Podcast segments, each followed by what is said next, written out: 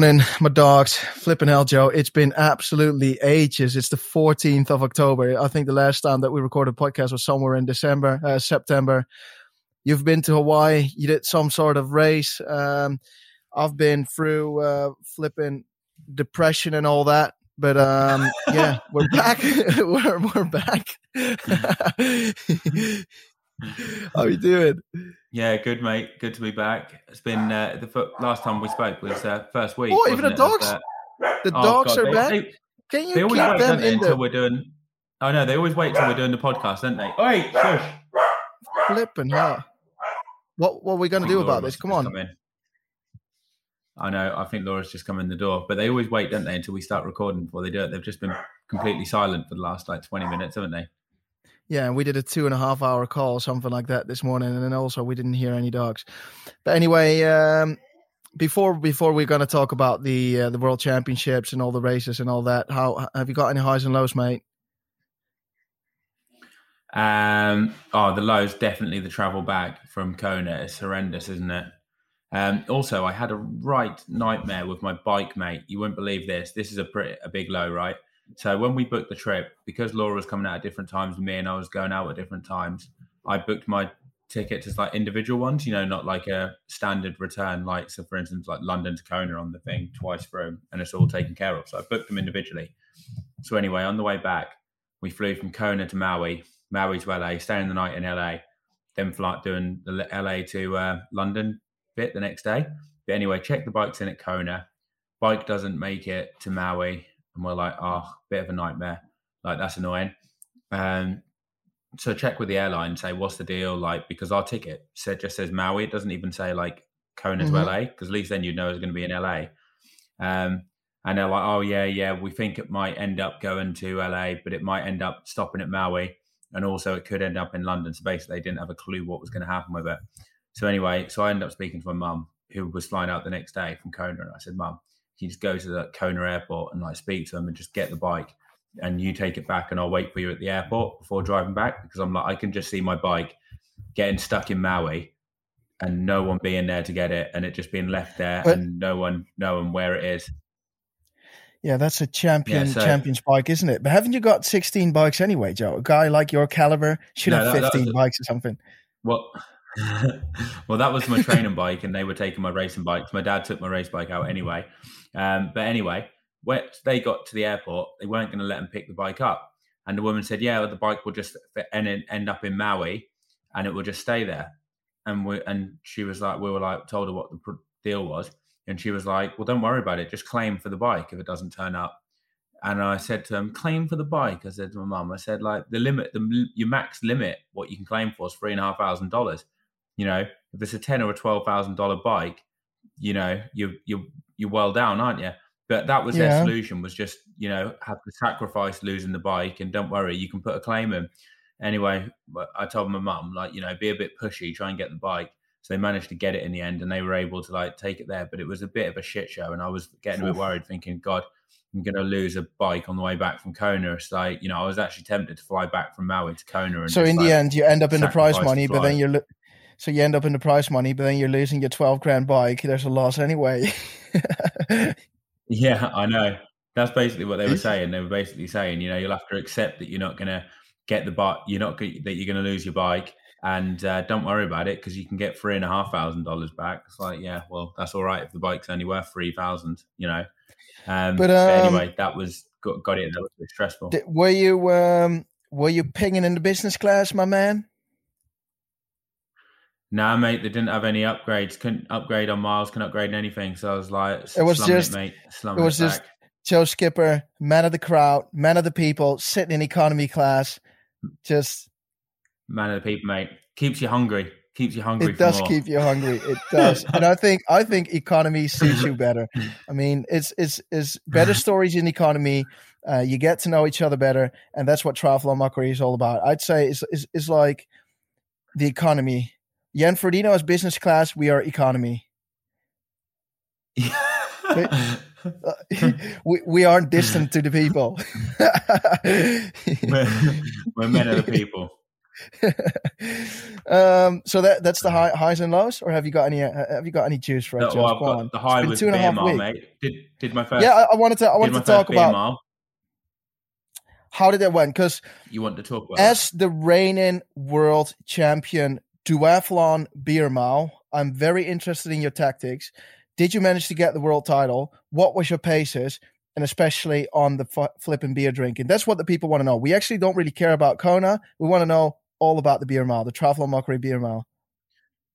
Well, the beer mile was actually, I think, one point nine Ks because I've seen other people's Strava of it.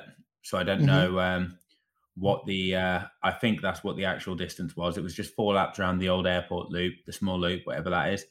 And um, my tactic was to try and make time up on the run.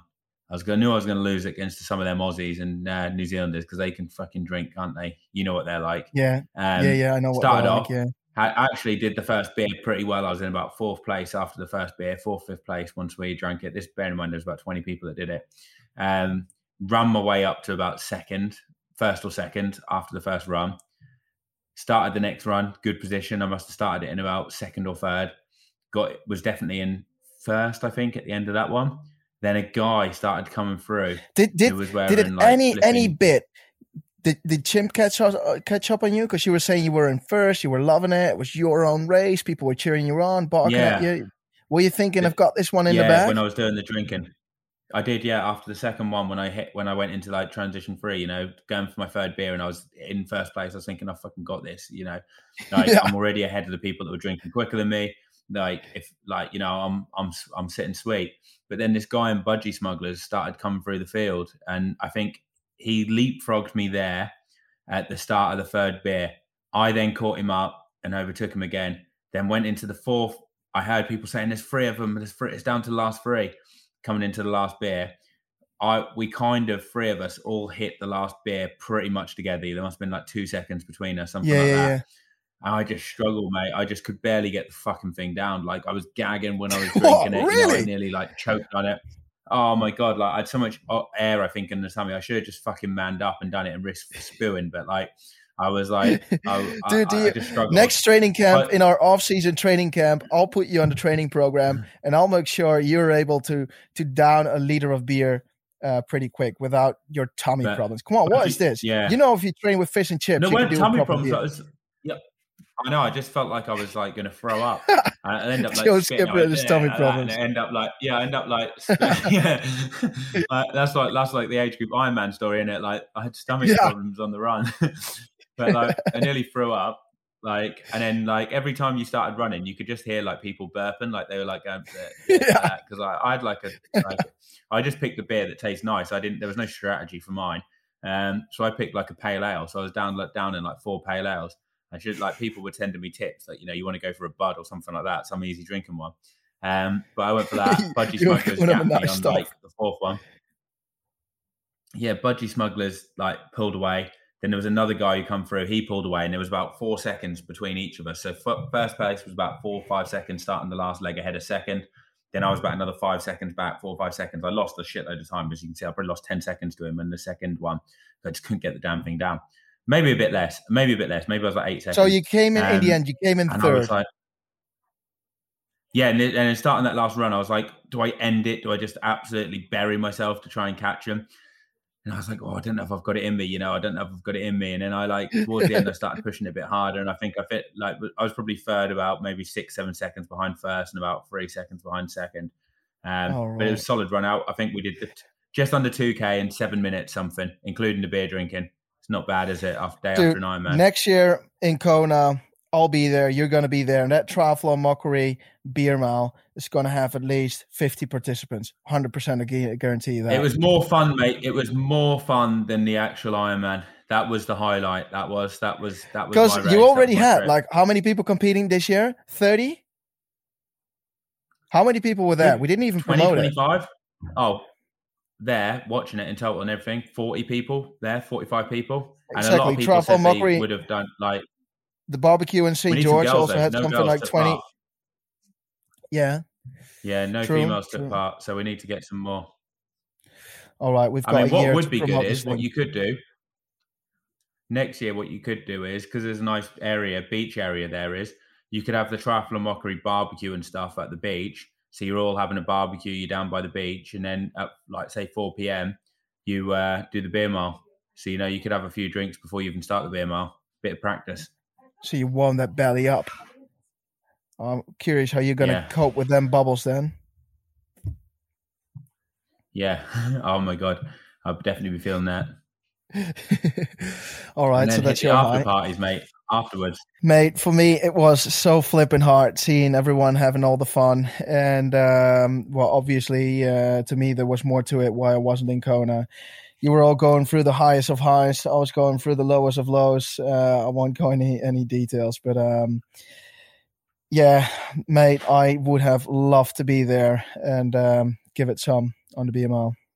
Yeah. But next year. Next year. Yeah, definitely next year. Um, I really haven't got any highs and lows because I haven't really been doing any training. I haven't been doing, I've been in the K-hole, um, going through some shit. What put you in the K-hole? Um, life hits, Joe. Life hits. Yeah, in the um, in the, just nothing training wise, but um, I've been going through a lot of stress and all that. Like, couldn't really do any training and had to move house. And and you know, sometimes life hits, Joe. And then uh, and now, um, an end of season Ironman. An end of season Ironman seems seems a million years away now, doesn't it? It does really, it does really, because it's the fourteenth of, of October, and if you look at my Strava, is um, uh, it's, it's it's like a roller coaster. Do you know? I think sometimes my life is like a soap because I don't like to moan about anything. Like I like to proper, like work hard, don't complain. Like I'm tired, or I'm this, or I'm that. But I feel like my. Do you know one of these reality soaps that always something is going on, like a roller coaster? Yeah, I like them. I enjoy yeah, them. That, That's exactly what my life is. Like a Lionel Sanders vlog. Yeah, like a Lionel Sanders vlog, like video series. Dude, and it is that is really what my life is. Since I've turned professional, it's either I, I have a bad crash, I get COVID, or or now this stuff. Um, there's always something going on that interrupts my consistent training, and I hope from now on that stuff will end. I feel like I'm getting COVID again. Really? Yeah, there's been a lot yeah. of it around. A lot of it around. It Apparently, is. Uh, it is. Curry it is. Or Kona. Yeah, yeah. The sort of sad. Um, yeah, an ill chimp. Um, yeah, but anyway, like um, I, I want to get cracking again, find some rhythm, and uh, slowly uh, starting to feel better now. But yeah, mate, like um, probably not an end of season Ironman, but yes, we are gonna do some training again, probably, won't we? Yeah, yeah, but let me yeah, uh, let us talk about Kona because that's what the people want to hear, right? A little bit of Kona. Yeah. What is it? What you've got up your sleeve? Pre-race week first, or the gossips in town? I don't mind. Yeah. Let's talk about. There wasn't actually much gossip, to be honest, in town. Like every, it was a bit weird from previous years because, like in previous years, everyone's in the town, aren't they? Like very yeah. few people stay in Waikoloa, don't they, or anywhere. Whereas it felt like this year, a lot of people were staying in Waikoloa, which for anyone who doesn't know, it's about twenty-five miles away, forty k. So it's a good, like, what would you say, forty minutes outside of Kona. Um, mm-hmm. So loads of people were staying there. So, like, especially a lot of the pros. So you didn't see as many people pre-race as what you would normally. You know, it felt like you were a bit out of it, you know, and I was staying right in town.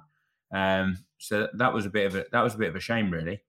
Um, did some training with, with Lionel. Pre-race, he was like the only pro I really did some with, him and Colin Chartier um, mm-hmm. and Rudy von Berg. That that was that was quite fun doing some bike sessions with them. You'd have loved that. Um, what about the um, swims, as to- of when did all the age groupers came in town that you would say it's getting very busy and I'm getting excited? I want to train a lot. Weekend before the race, not as early as before, normally. Normally, I always that? thought it was two. Do you weeks think because before. the prices went up? I, I one hundred percent think because of the price. Like normally in the past, I think you normally see the age groupers come into town like two weeks before and you get the buzz. Yeah. Whereas this time I would say it felt like the weekend before. So it was only really like start of race week because I remember mm-hmm. Lewis left on the Sunday and it was only just before he left when you really noticed it because even on the Thursday and Friday, he was like, it's not very busy. I'd have thought I'd have seen more cyclists. And like I remember riding on the Friday and I think you just see one or two people cycling on the Queen K. Whereas I think yeah. in previous years, Friday before the race, you would have seen absolutely shitloads. It would have been one person after another, big groups. And it was only really like that actually on race week, like from Monday onwards on race week, Tuesday mm-hmm. onwards. So I would, and you think for the females race, that's only two or three days before the females race. Um, and how so was it not then? Many people um, coming into town. How was it then coming back from two and a half years, no Kona, and uh, now you're back on the island? How did that feel? It was good to be back there, but I would say there was uh, the a lot of the residents weren't as friendly as what they had been in previous years.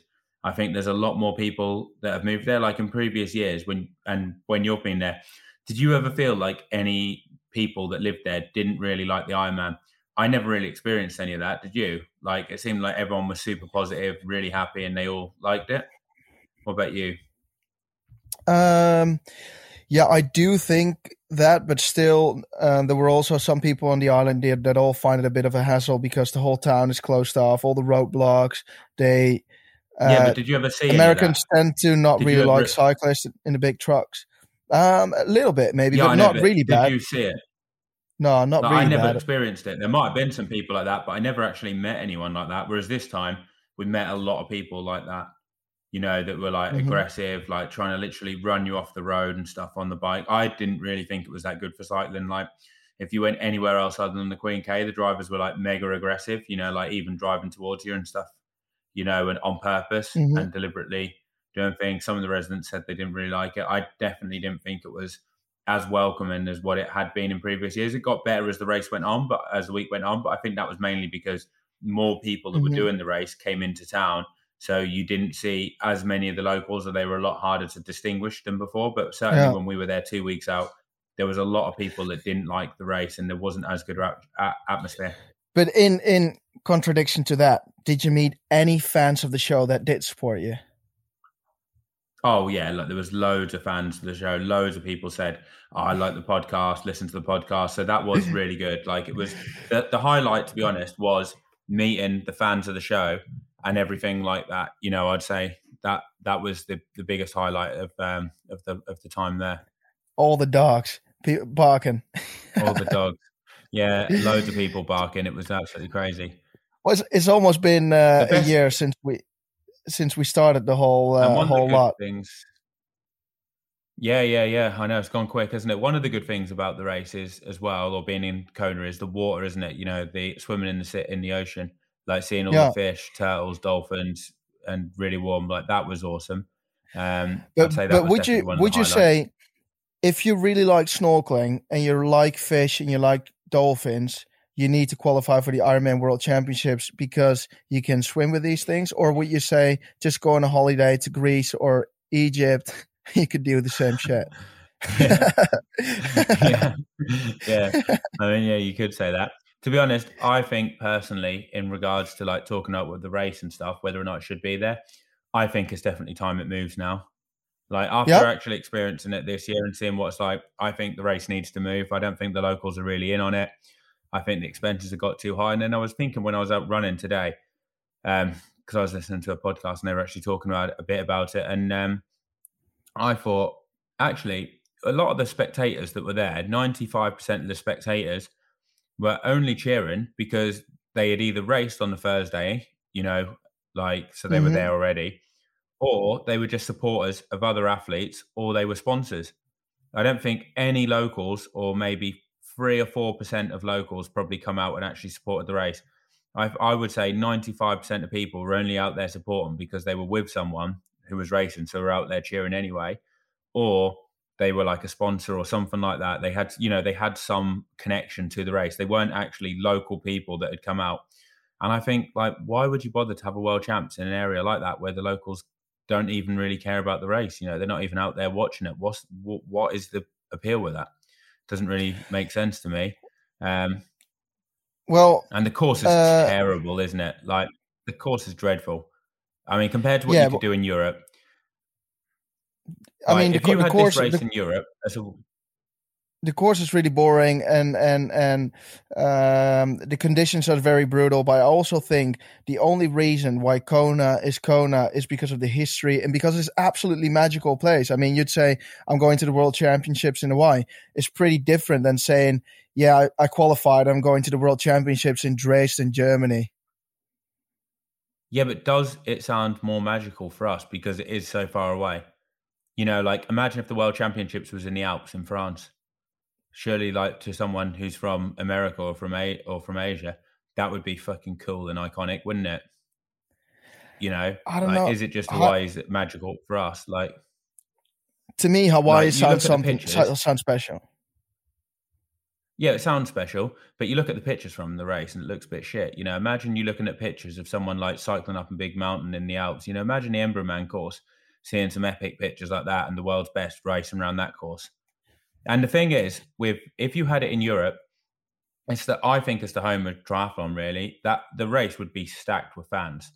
Like it wouldn't just be people that were racing; it would be out there cheering. You would get everyone come out, and that course would be lined. Like it wouldn't be, it wouldn't just be like Kona. I mean, you think the race in Kona, you get a few fans at Harvey, you get a few hat fans at the end of the Queen K in Kauai, and then in town, there's nothing else. The atmosphere is pretty rubbish. I'd say it's probably one of the worst courses for atmosphere in the world. Like, well, yeah, you know, you that, get some that, fans it, on Alley Drive, and that's it. That's that's obviously true, but it's. Um, I mean, for, for age groupers, I'd say um, it's something magical to once in a lifetime where you would go to. I mean, if you th- you need one reason to go to Hawaii, and that is the full Ironman. Otherwise, if I would have if I wouldn't have done Ironman, I would probably have never gone to Hawaii my whole life. And everyone in the world knows yeah, probably I mean, Hawaii from good. all the movies. But if you, what about France? If you're thinking like, all right, France, I'll just drive down to the south of France and I'll do a bit of cycling and running. Boom, you're there, you know? Yeah, but that's for us. But like Californians would just travel to Hawaii like it's nothing because they can fly there for three hundred quid, wouldn't they? Yeah. You yeah. know, like they, they can't just, if you're in California, you can't just drive to the south of France, can you? So for them, that might be that once in a lifetime trip that takes them to the Alps. But surely you need to bring it to decent courses. Imagine if you had the race going up the climbs, what you get in like Tour of Flanders or something where people lined up, all of them, and then you had a bit of flat and then you had a really cool run course. It would just be so much better. Like It would that, be. That course, in, in Belgium, I, I over think, over the Muur, over the Muur. Yeah. Yeah, I mean, you imagine you got five of them climbs, people are lined like they are in Flanders, cheering you on as you go up there. You know, that would be absolutely epic. You know, and you could even have the age groupers on one day and have the pros the next day. You know, so then you could kind of do like a bit of a lapped course, you know, like, Free mm-hmm. a, two, a free lap bike course for the for the male pros, be yeah. absolutely mental. That would be awesome. Yeah, yeah, yeah. But uh, let's go over to um, to race day, Joe. Race day, race morning. Talk me through. Uh, talk me through that. Did, did you get your brekkie down? Yeah, I'm. I only had a couple of bagels, mate, for breakfast. To be honest, I, I don't eat as much before an Ironman now as what I used to. I think like you just get bloated otherwise, and you feel terrible. But and I just like sip on like. energy drink, have an energy bar and gel, stuff like that. You know, get the carbs in like that. Feels like less. Well, you, what about the nerve nerves? Tell tell me uh, about the nerves. Do you think it was worse than other races because also uh, the, the the the performance you've put down in Wales? Maybe have put some pressure on it that you're actually uh, you saw that that you are you you have the ability to maybe become world champion. Did you feel any extra pressure? Not really. No, I didn't really have any extra nerves than normal, to be honest, like than what I would normally have there. I mean, to be honest, I was looking forward to it and I was quite excited. There was a bit of nerves, but more excitement rather than nerves, to be honest. Like, yeah, I I wouldn't say it felt too bad. It was like a decent amount, you know, enough where you're going to get a bit of a boost, but not too much that you're like shitting yourself. Because sometimes I think it's worse first race of the season, to be honest. I always think the first, the first race of the season or like, getting back into it is the worst because you kind of wonder how you're going to do after like having not raced, you know, for the whole winter. Mm-hmm. Whereas yeah. like having when you've haven't raced recently, you know, you're in good form, don't you? Because uh, we need to tell everyone, if you get nervous, you always get a bit wishy-washy in the hat, don't you? You start to forget things. I know you start forgetting well, things. forget things. I I always, yeah. I always forget things for a race, so I must be nervous all the time. What, what was the what was the thing in Kona that you forgot? Um, I forgot my bottles to put on my race, my drink bottles to put on my race bike. All right, so nothing serious. Yeah, literally. But luckily, I remembered after about two minutes of walking out the door. two or three minutes. But like, if I was like staying in Waikoloa and I realized once I got to Kona, it'd be a bit of a nightmare, wouldn't it? You know, because I wouldn't be getting them, would I? It'd be like someone would have to drive an hour and a half, you know, an hour round trip to go and pick them up. Um, so luckily it wasn't too bad. But I did hear that one of the other pros, I think it might have been Lisa Norden, who I heard forgot her swim costume and everything before, or her tri-suit before the race and stuff like that. Well, so That's she had bad, to do it, it in, in like what? In in like an Ironman kit or what? Yeah, she had to do it in like uh, Ironman finisher's t-shirt. They let her borrow one. Shut up. You kidding, right? No, someone went home and got it. Someone went home and got it for her, apparently. Oh, right. That was what one of the referees said. I don't know. I don't know how, like, what if that's true. Um, but he was like, "Oh, it's right. not like what you're swim, not, not like one of the females." Sw- swim start. I uh, I remember looking at the live stream. Um, you you did this small little interview. I did find you a little bit nervous, but that is all right. I mean, uh, it is it is on a grand stage. Um, walking what down. What did I say on the swim? What did they say? Uh, what did they uh, say then uh, on the swim when they? Uh, I don't even know. But you were like, uh, uh, "Hello, I, I am Joe," and uh, something no, like that. no, I don't. I don't really know. Yeah. But it was more like, how, "How do you feel? Are you looking forward to it?" Something like that. Just something generic. But was um, I in transition when he did that? Yeah, exactly. Yeah. Oh, right, yeah. yeah. Well, I mean, you're always going to be a bit nervous, aren't you? You're going to have some. Yeah, of nerves, course. You know, it's normal. It's normal. That's, you know? that's, it's all right. It's all right, Joe. But I'm just trying to, to get you back to that moment, suck you in it. Um, so you fix everything on your bike, into the water, your favorite discipline. Um, where did you position yourself? Right on the far left. Literally, like right next to that boy. Who was around you? There was like Peter Heinrich there and... Peter Heinrich, Sam Laidlow, and I can't remember who was to the right. You know, I was with Sam because I was going to jump on his feet. You know, me and him swim's pretty similar, don't we? Yeah, you do. yeah. but um, why, why why was your choice to swim all the way over to the left with uh, front, front, uh, back swimmers? Like, what was the tactics? What did you have in mind? It just looked a good place. It just looked a good place, and it just drew me in, mate. Like, I didn't even know who was there when I went over there. I was just like... doing a bit all of a right. warm-up. Loads of people had already gathered on the line. And I was like, oh, fuck, they've already took all the best places. Where do yeah. I want to squeeze myself into? And I looked around and I thought, left looks good. Left looks good. And so I went there. And um, um, did you regret the choice afterwards? Did you? I no, mean, you, you, you can always look back.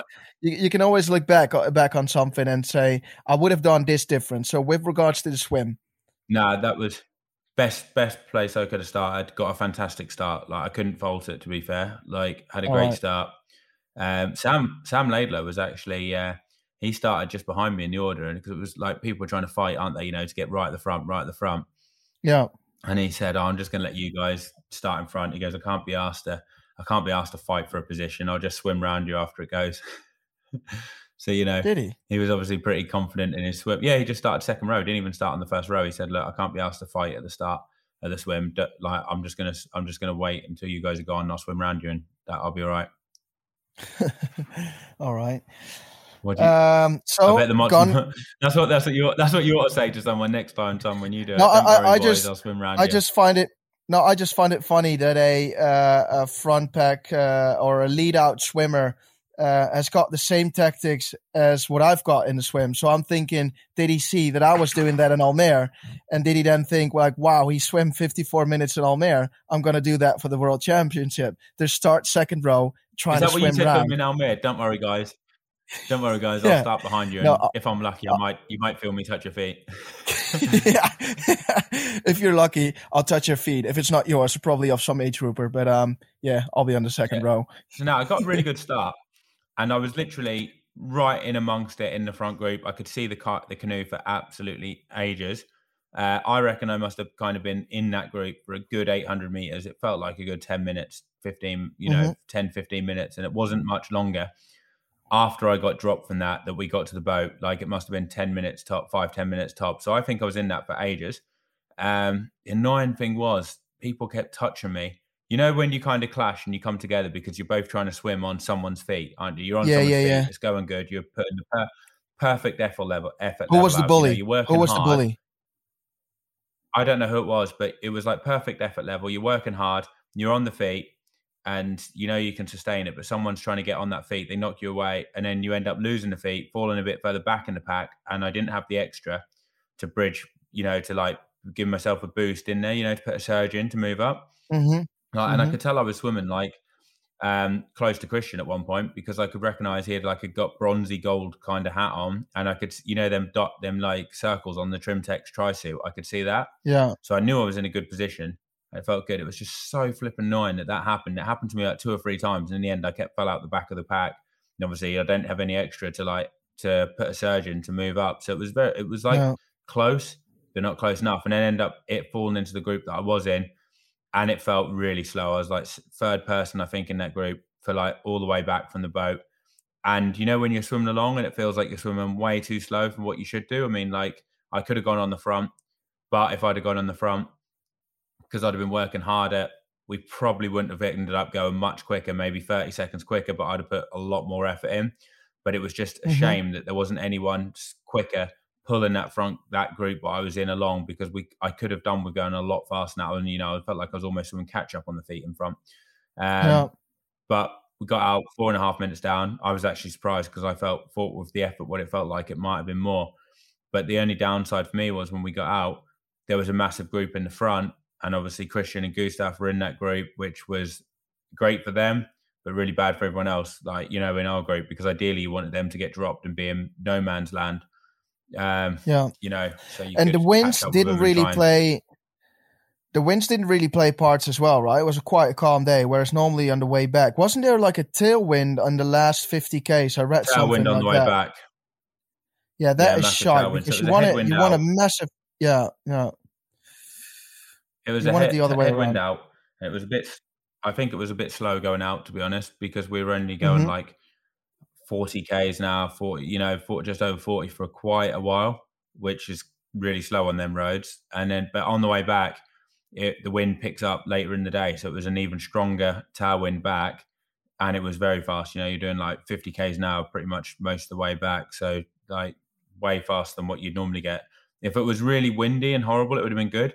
I mean, to be honest, the downside for me was when we got to like on the bike, I was in a good group and we were working well. Well, actually saying that, like starting the bike, I think Cam Wurf must have had a good transition and then put a bit of time into us out of transition, because I didn't see him go. But like I saw a video what someone posted up, and round the first corner, he was about ten, fifteen, ten seconds ahead of me. He yeah, must have I gone really that. hard. Cause I, and then he must have had, he had forty seconds on me going up Palani, but managed to bridge up to him. I took a few people with me. Like I did like thirty minutes on the front, and then Leon Chevalier probably did the last five or six minutes, closed the gap to Cam. Um, and then we said to him, let's do five minute turns. I did a five minute turn. Then Cam did a bit, like a couple of minutes. And then Leon actually got a drafting penalty, or not, no, he didn't get a drafting penalty. He lost a bottle. Un- really unluckily, like from an aid station, it fell out. Totally not his fault, but they gave him a one minute penalty for it, which was really Why? shit. So he stopped at like the end. Because he lost the bottle, they were really strict on that for some reason, even though it wasn't your fault. Like they came up to me later in the race. He said, your bottle's almost fallen out of the cage. If it falls out, I'm going to give you a penalty. So I had to mess around. That was, in the end, what screwed me over, because I ended up getting dropped after that because I had to, I was messing around with my bottle. Yeah, yeah I was thinking that. Because it was towards the end of the bike. All of a sudden, you couldn't hold Cam Wurf's and Keenley's uh, wheel anymore. And I was thinking, like, why did no, he get it dropped? Was Leon, mate.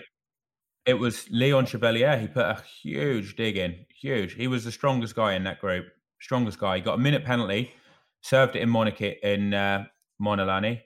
And by the time before we got up to Harvey, he bridged back up to us, got on the front and started smashing it. He was a level above uh, what all of us, yeah, when we were in that group on the climbs. He, wow. he, he bridged up to Cam like he wasn't moving, mate. Honestly, it, very impressive. He got like a four oh nine bike split, and that's including his minute penalty. So you can think, Whoa. you know, it was actually like four oh eight of ride time. You know, it would have been the second fastest bike split of the day. Um, what um, did you ask him afterwards? Uh, what is uh, a power day that was? Because I know you're a geek. You're a geek. Yeah, yeah, you asked yeah. him for sure. Go on. Yeah, yeah. I think his average was just under two hundred seventy watts. So really strong. But he's light. really light. Light and he's aero. Yeah, he's light and aero. But he said the hardest bit was when I was on the front at the start on the Queen K. Because obviously I'm bigger and I was riding like, I think I did the first forty minutes at three hundred forty-five watts, something like that. So obviously because he's lighter and keeping the disc, you know, obviously having to keep, and it was a bit of a he- cross headwind. Um, mm-hmm. So the crosswind would have been making it hard for people. He was actually probably having to work quite hard because he's quite light. He was probably putting out, you know, three twenty, something like that, watts, three twenty-five. It's probably a decent amount for him.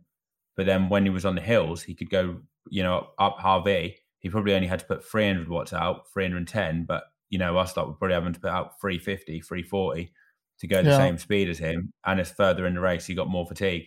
Anyway, going down the hill from Harvey, that was where I'd sort my bottles out. Keenly and someone else came past me, and then we hit the climb going up back onto the Queen K. He put a big dig in. He said he was doing four hundred and something watts. I was doing four hundred and something watts. I overtook the people that got dropped because two or three people got dropped in front of me. I went about the same speed as the guys in front, but because then people got dropped in front of me, the gap was then forty meters because I just basically kept the same speed, but there was three people in who were in the gap that were gone. Um, mm-hmm.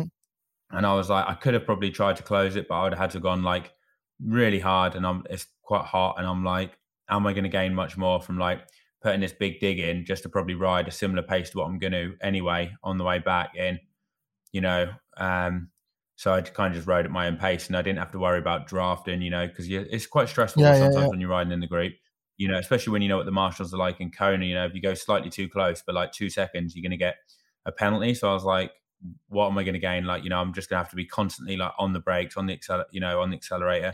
So I just yeah, rode yeah, myself. Yeah. I probably lost about another minute and a, a minute and a half or something on the way back.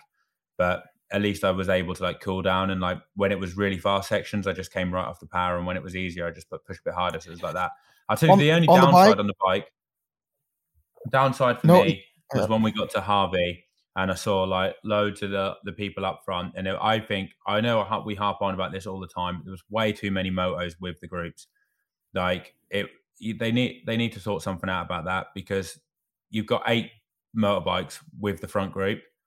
And it's just like, why do we need eight motorbikes? People say the coverage, half these bikes didn't even have a camera on them, you know, and that really does mm-hmm. wind me up, because they need to do something about that. And not many people address it. All of us athletes spoke at the end, like who saw it, and we're like, this is bullshit, you know, that people don't say it enough. And you know, racers just need to be more on it, because it does affect outcomes of races. And you can't say that that amount of motorbikes didn't have an impact with the race. They definitely did. And it's just like, you know, results might have been the same had they not been there, but at least give us a fair race so we can see what the results would have been like, you know. Because it's, it, that was bullshit. They were actually in the group, half of the motorbikes, and not being funny, but I know what it's like from when I was in Switzerland like that. You get, if someone's going to get dropped, or you want it a bit easier, move fifty centimeters to the left and you save fifty watts instantly. Do you know what I mean? So you just don't yeah. get dropped, you know? And if they're in front, I mean, even from the study what we post, one motorbike forty meters in front, three percent. You get three motorbikes forty meters in front, you're probably saving ten percent. So instead of doing three hundred watts, three thirty. You know, it's just they need to sort that out. That was the massive downer, because I knew then when we saw that, if I'm honest, once we saw that, I knew the podium was gone, you know, and it was just like your head just kind of goes. You're like, all right, eight motorbikes for the lead group. Well, there's no way that that's that's it. That's that's that's the race gone. You know, we're racing mm-hmm. amongst ourselves in this group now. And that that's yeah. frustrating. That's not what racing should be about, in my eyes. It should did be this, an honest, um, you know. Did this do something to you mentally when you came off the bike? And yeah. I think your def. You, so you came off the bike, and I think the deficit was something like ten minutes, wasn't it, to the lead? Um, oh, I wasn't. What? Yeah, I wasn't actually too bothered about that, because I thought Sam was going to blow up, but it was only like four and a bit minutes to second place. You know, I think, or, you know, some four minute, four and a half minutes to second. Mm-hmm.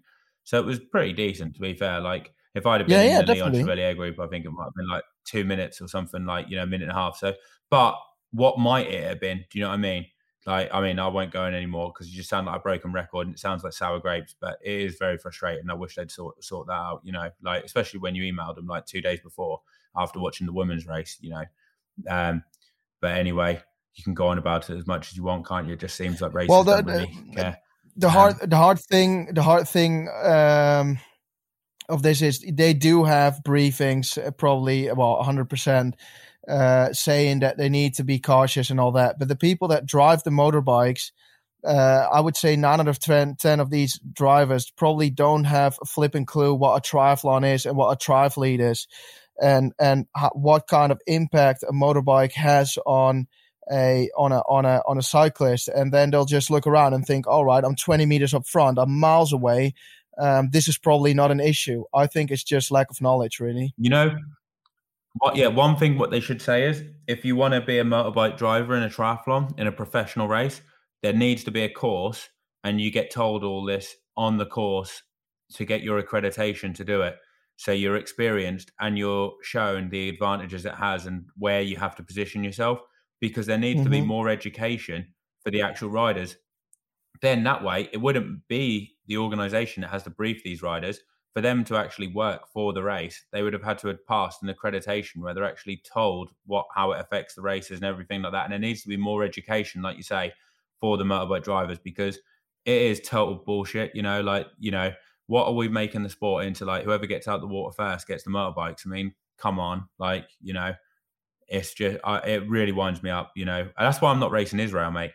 You know, another story. But, like, I'm going to race Arizona because I've, uh, I'm ninety-nine percent sure that Israel will be another race where the group that gets out the water first will get the motorbikes. I mean, I'll, we'll see how the race pans out. But I wouldn't be surprised if when you watch the race, you see a group of five getting motor pace to fifteen minutes off the front, you know, something like that.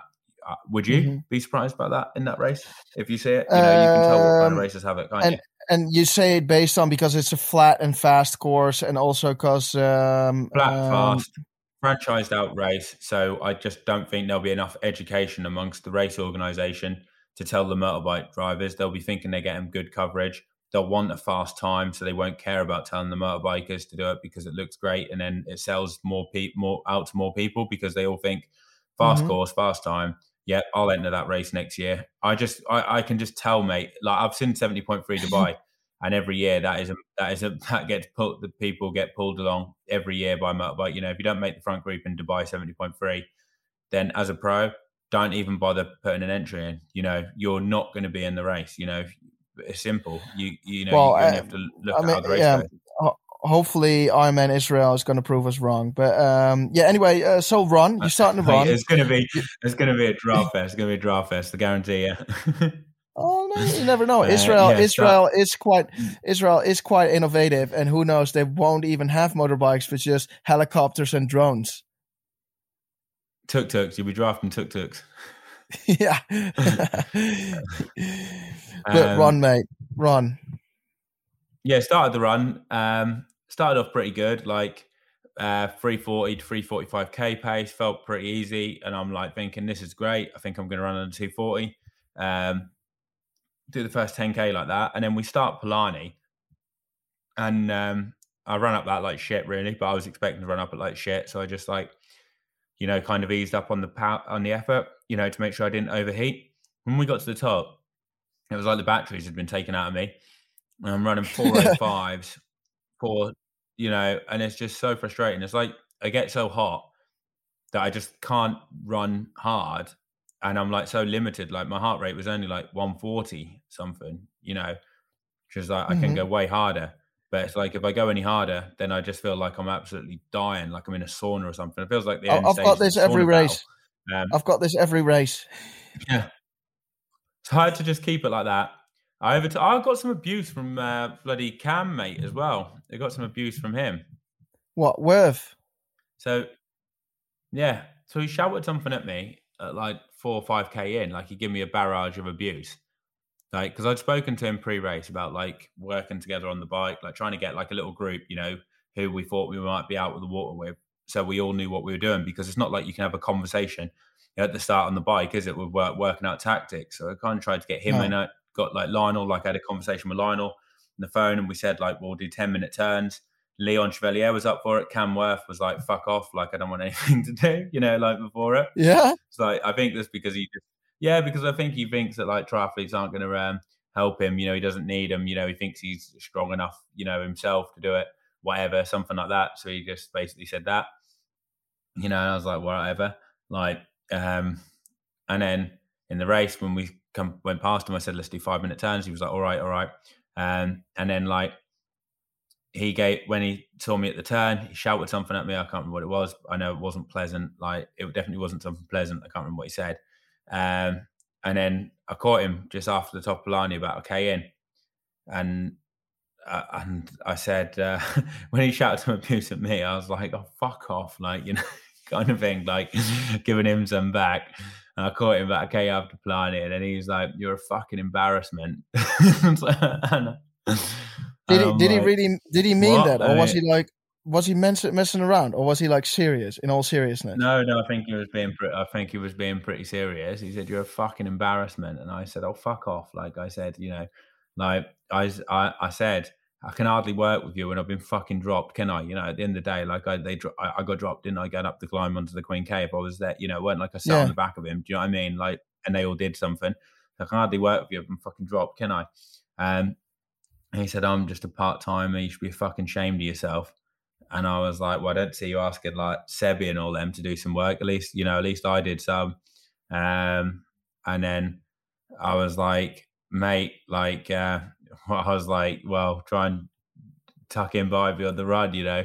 Um, but yeah, he wasn't too happy. And then uh, he did say, well, good luck, good luck, go on, go for it, kind of thing. But he wasn't too happy, you know. He, um, why Why was, was he? I mean, I, I I don't really get it. I mean, um, I, what, what does that frust- now, honestly, why does that frustration come from that? I don't get it. Because you're saying we're working together on the know, bike, then, you're not you're not there, and then yeah, he, I didn't really do like, a massive amount. Yeah, I didn't really do a massive amount. I'll admit, you know, but like he, like I think Leon did the lion's share of the work, to be honest, when we were all together. And the thing is, you can't really do much work up Harvey because you catch a big group there, and you're trying to overtake riders, but you can't all go in one strict long line, can you? Because the rules are, if it's all if everyone's twelve meters ahead of each other, you have to overtake everyone. So if I was, say, following Cam and Leon or whatever, and I'm in third or fourth, and you're overtaking ten people, mm-hmm. and they just go right to the front, and then everyone else is twelve meters, but I'm in fourth, then I'll have to overtake all of them and go round, even like, yeah, yeah. you know, the group and ours. And if someone but- puts a bit of a surge in, you can get to the point where they put a surge in, you then can't overtake that person because they've just like hit the gas, you know, for like ten seconds. And if you don't overtake them in twenty-five seconds, boom, five minute penalty. So you've, it's a bit careful, you know, like a bit of leapfrogging and like waiting for your moments. So I couldn't mm-hmm. really do much.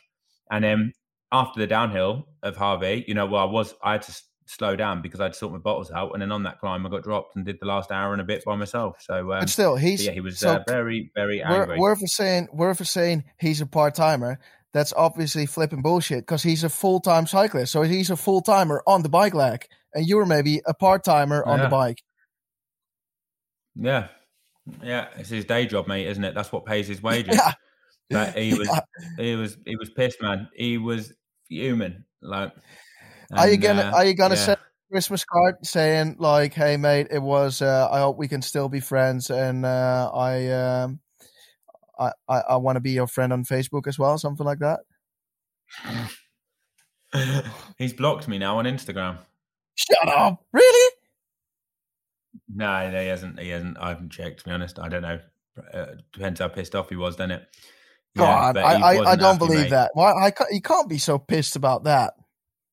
Oh, he's fuming, mate. He was absolutely fuming. I haven't seen him since the end of the race. He didn't even go in the V I P bit at the end. You know, the athletes, like, bit, bit you know, he was gone, mate. Same with Lionel. Hmm. Gone. Like, you know. All right. Um, and then. So run, but, run, go on. Anyway. So I overtook him, overtook Tim O'Donnell, and then I'm sitting in eighth place. Like, and I go through the energy lab. I said to someone, like, uh, Cheatham's, like Rob and Susie Cheatham were cheering me on. Susie raced uh, the day before. I think she was tenth or eleventh in the women's race. Um, her partner, like coaches Leon, coaches like Arnold, uh, Arno Gillot, um, pretty decent French athlete, and coaches like Susie. So like, cheer- they were cheering me on. And at that point, because I was dying, I was melting in the heat. I said, I said, I'm fucking done with Kona now. You know, like I was thinking, I'm never coming back to this place. What's the point? Like, I can't, I hate the heat. I can't run in the heat. I'm melting. I'm running four oh five K pace. I'm like, this is pathetic. I'm going to get caught by Patrick. I'm probably going to get caught by Matt Hansen. Um, I see another French guy running me down, you know, that Clement Mignon. We get to the end of the energy lab and I see he's about forty seconds behind me, fifty seconds. I'm like, bloody hell, I'm going to lose a place. Like, you always do the maths, don't you? So you can see him when they're coming towards you. And like when you're running out and you're like, I think I might take so-and-so in front, but I think I might lose a place to this person. And I'm doing the maths thinking like, where am I likely to finish? And I, you know, I'm thinking, God, I think I might lose one place, maybe two. Can I pick two more people off?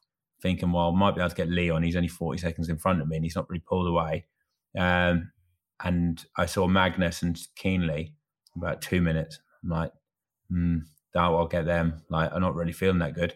Anyway, we go up the hill from the energy lab, get about to get onto the Queen K, and um, I get this massive block of ice, like huge, like an iceberg, literally like that. Like would, would you say massive. The Titanic would, would uh, crack that that big? They would crack the Titanic. Anyway, put it down, put it down like my tri-suit. It's right in like my crotch area, isn't it? You know, on the pulse points and stuff on the side, you know, right on the side. Um, yeah, yeah, yeah. And it really cooled me down. I got like a second wind. Um, I started running faster. I really picked it up. Like I went from four oh five K pace to I think like a three forty, then a three thirty something, and then a three twenty something. What? You know, literally in the space of about three K. Yeah, I had a three twenty something like K. It's on Strava. You can see it, like three twenty something K.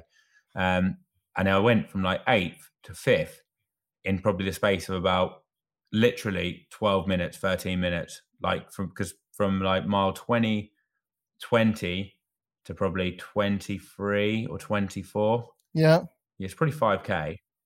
I went from like eighth to fifth and everything's like, and I'm feeling fantastic at that point. You know, I'm running like twenty-five seconds a K faster. Mm-hmm. My fastest five K of the race was eighteen minutes and five seconds, I think, or seven seconds. And that wow. was along that bit, you know, um, which would is you, not would you bad. Say You're pretty decent. It's like two. That, that block of ice, what? that block of ice did your race. That block of ice got me fifth place, but it also got me horrific chafage or something. It did something to me, mate, because I haven't been able to walk properly since. Like I got what? some kind of like... Where, where was it? Was it in, in the cr- crutch area? Crutch area? Yeah, yeah, it was. It was I, I, unbelievably painful. I've been suffering with it since. I wouldn't be able to ride a bike, you know, because of that ice. It did something to me.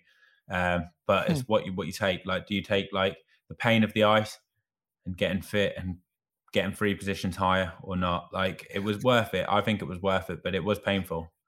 You got fit and you got fucked. What would you have done?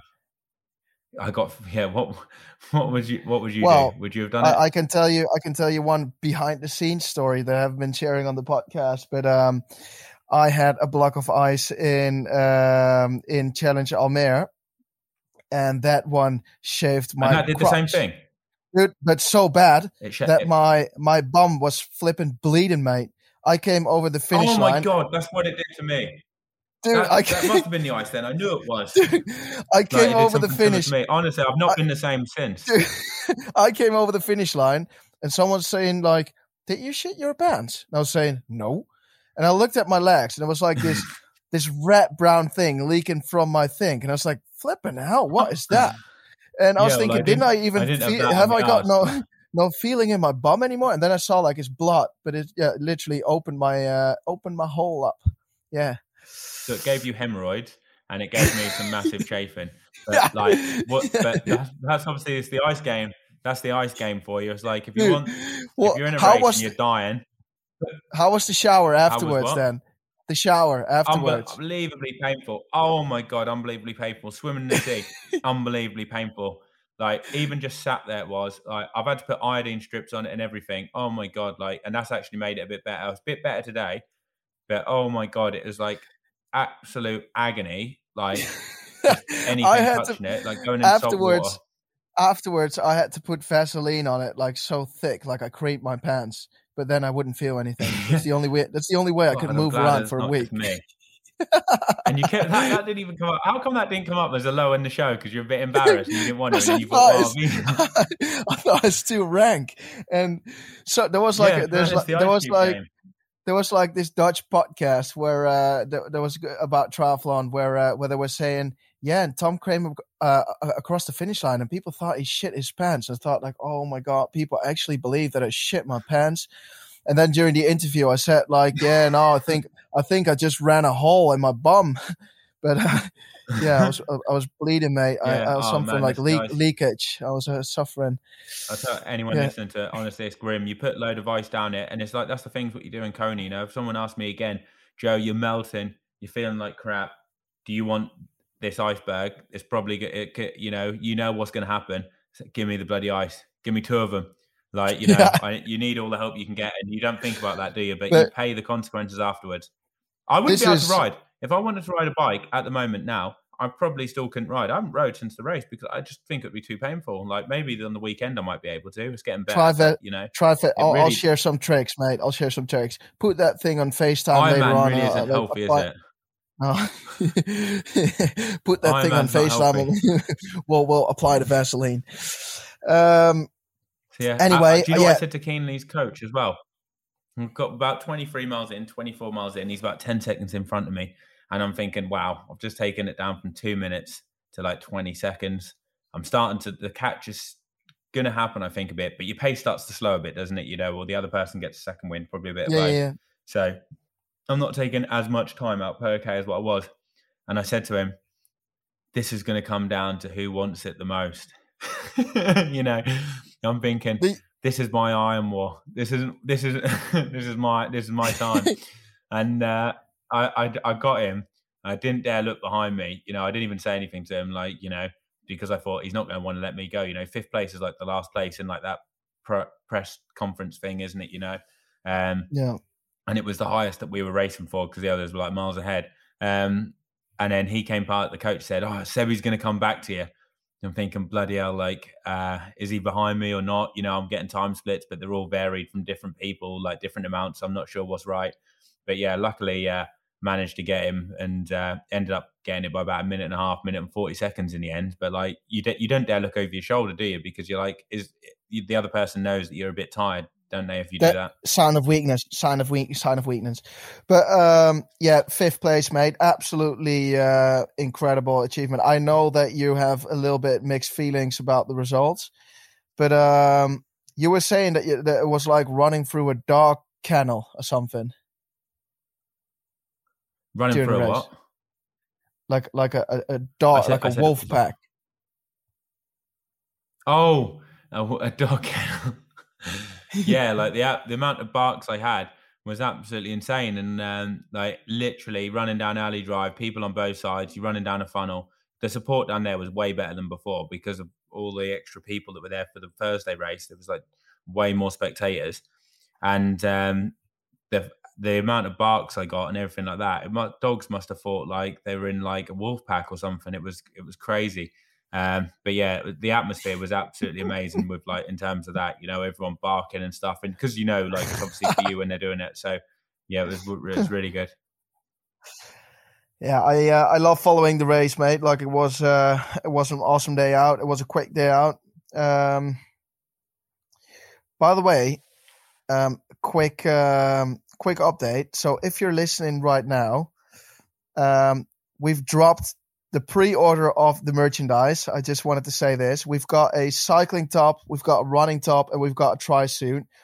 Pre-order starts now, um, dropping at Christmas time. So you get it at Christmas time, but pre-order drops now. We've got this Junkyard Dog cycling top. You can go over our Triathlon Mockery Instagram page and you can see what the design is like. It's absolutely flippin' sexy. If you want to see some hats turned where you cycle or run around, get that thing. Um, and um, on the back, we've got a chimp saying get fit or get fucked. Joe, Joe, what do you think of the design? I think it looks really good. Yeah, I'm looking forward to seeing seeing the actual kit when it comes in person. I think it looks awesome. Like, you'll have to, yeah, guys, check it out on the uh, go on the Instagram and check it out. So if you want to if you want to pre-order a, uh, we've only got limited um, uh, amount. If you want to secure one of these uh, these bad boys, sent me, they're from Castelli, so um, it might be useful if you check sizing near your local store, or if you have one. I'm wearing, I think, an M or an L. I need to check. Um, but yeah, check the sizing. Send me a D M with what you want and the details. There's even race kit as well, isn't there?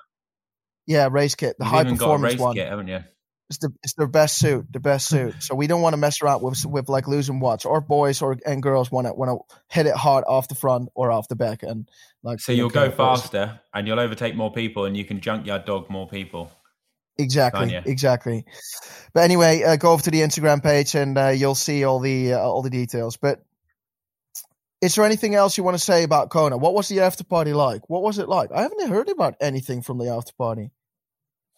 Uh, to be honest, I just went to the Hoka um, after party, and that was that was pretty good. It wasn't packed, but it was um, like a nice amount of people, and it was decent. You know, some I had a few drinks there, catching up with people. I didn't go to the one at Hargo's, but I think a lot of the athletes, mate, now they're a bit serious. They don't go to the parties as much. You know, it's all uh, lactate testing, uh, milkshakes, and um, whatnot. You know, it's not really. Do you really, really, do you really think because? The amount of people that like Aussies and all that that were there, I don't think they're they're they're not like that, mate. No, nah, not the age groupers. Like they'll probably be up for it. The Aussies definitely up for it. They always. Oh, are, you mean the, you mean the pros, the other pros, or what? Yeah, but I mean, I don't think there's been. I don't think because people were staying so far out and stuff like that. I think that kind of changed things a bit, didn't it, for people? You know, I would. I am curious though. I would be curious to. Um, to hit it like proper hard in a bar and then do some lactate tests to see where it goes up to. I wanted to get the lactate tester for the B M R and give people like bonus seconds off their time, depending on what their lactate was. Like the higher the lactate, the more seconds you get taken off.